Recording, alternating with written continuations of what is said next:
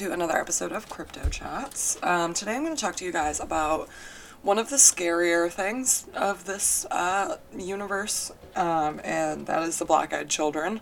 Um, one of the things that scare me probably more than anything, just because children are inherently kind of scary, and then children that are trying to rob you of your soul um, seems somewhat more scary to me. Uh, personal opinion there, but I don't know, kind of freaky. Um, and I'm focusing basically on like the early stories and like the very start of the Black Eyed Children here, um, kind of like Brian Bethel's accounts and the the very first um, few encounters that have ever been reported with the Black Eyed Children. Just because there's so many accounts of them um, that if I did every single one, this episode would go on four days. So.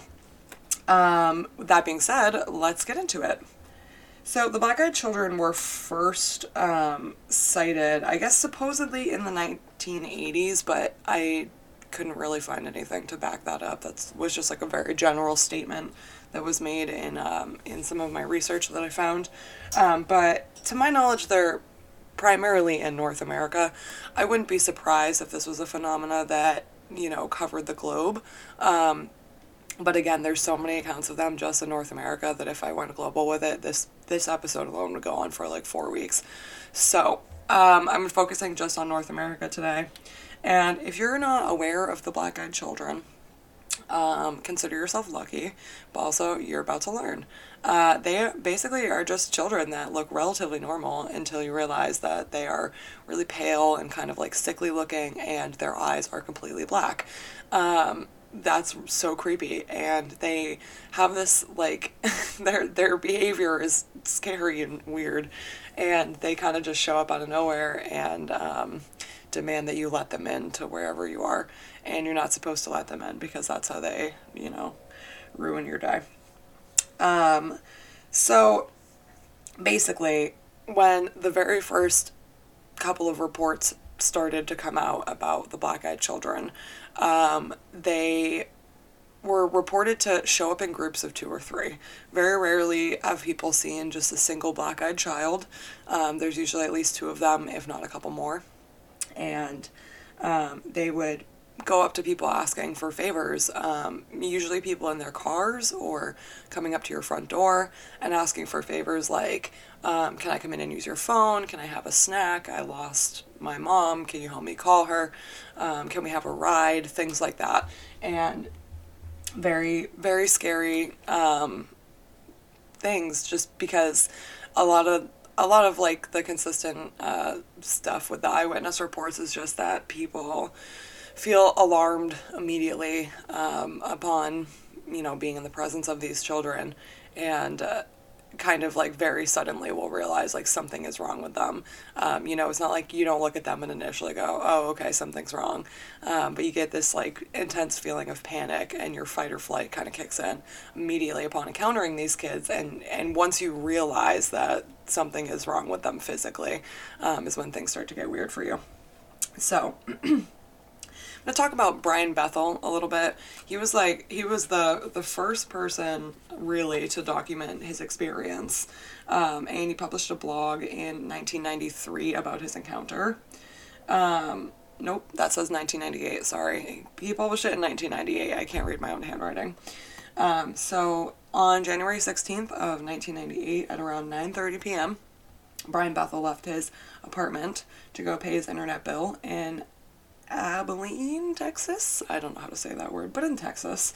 Um, on the way, he stopped at a theater nearby to make out the check uh, for his bill using the lights from the theater uh, to see what he was doing. When he heard a tap on his window, when he looked, he saw two young boys, um, aged between 10 and 14, looking at him from um, the other side of his car window.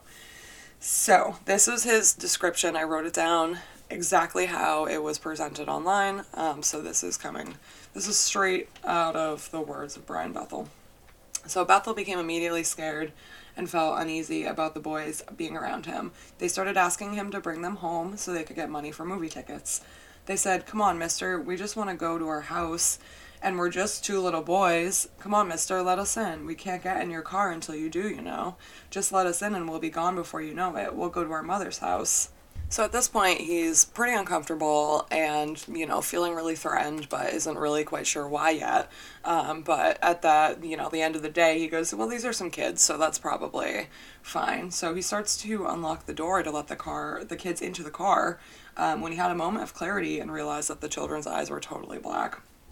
Um, basically when and i said this before but one of the, the things that's consistent in stories of black eyed children encounters is as soon as you realize that their eyes are fully black that's when things start to, to really get intense and kind of dangerous.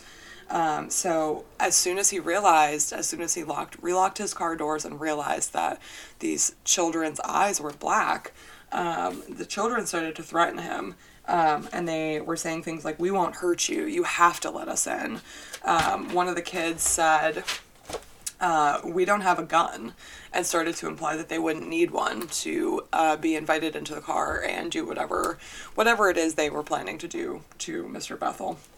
Um, so at this point, uh, like most people would do, Brian Bethel threw his car in reverse and just drove away and left those terrifying children where he found them uh, which I think is fair. Personally, I would have done the same thing, except way sooner, because I don't, I children scare me, and I don't like them anyway. So probably wouldn't hesit- have hesitated to leave upon the first interaction, but that's just me.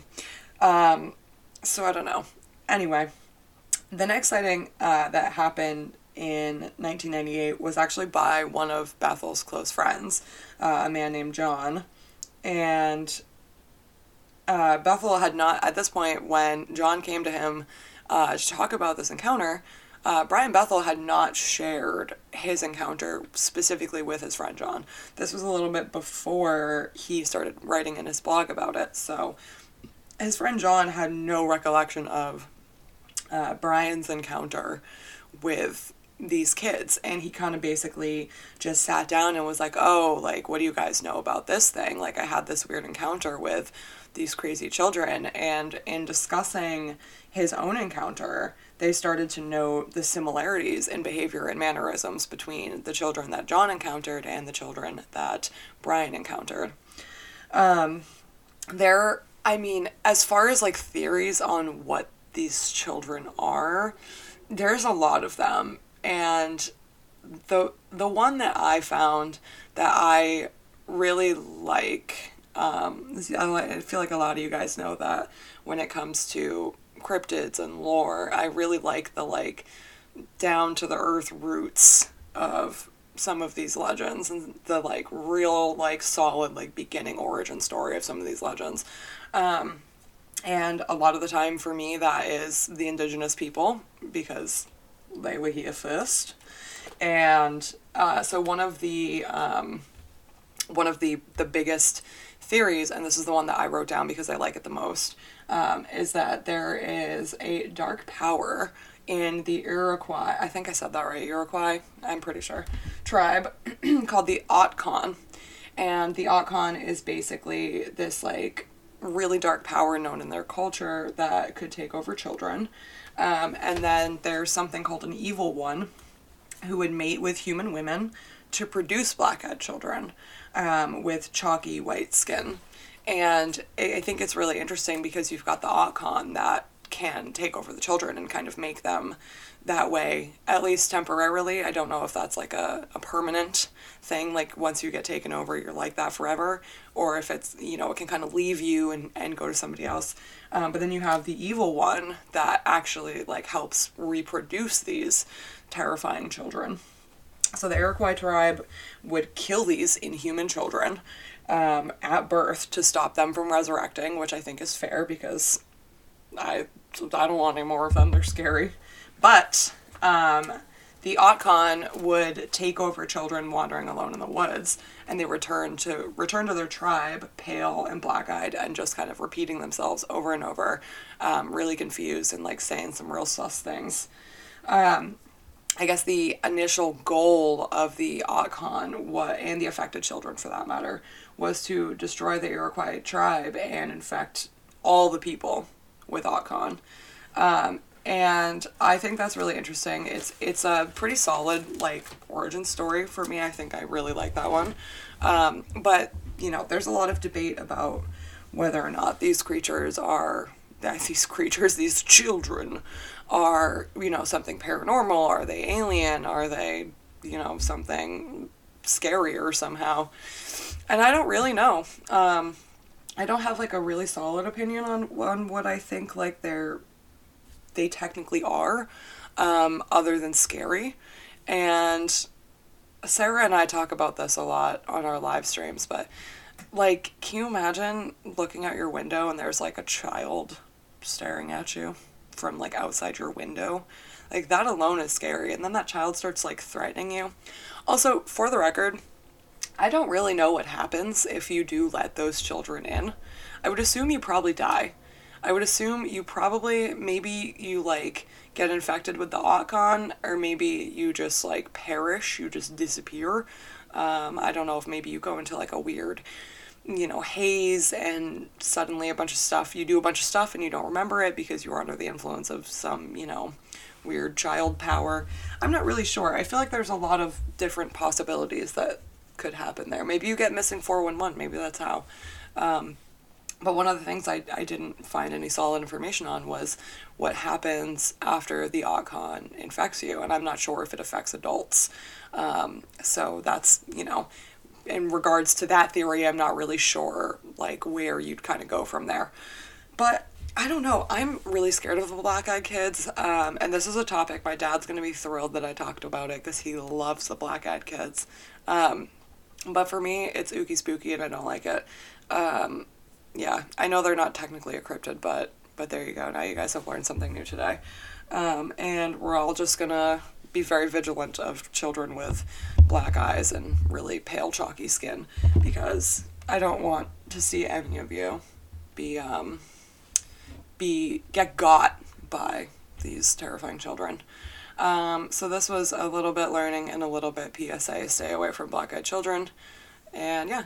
So thanks guys for listening, and I will see you next week. Uh, no, next, next, next week. Next, next week. Whatever. Bye!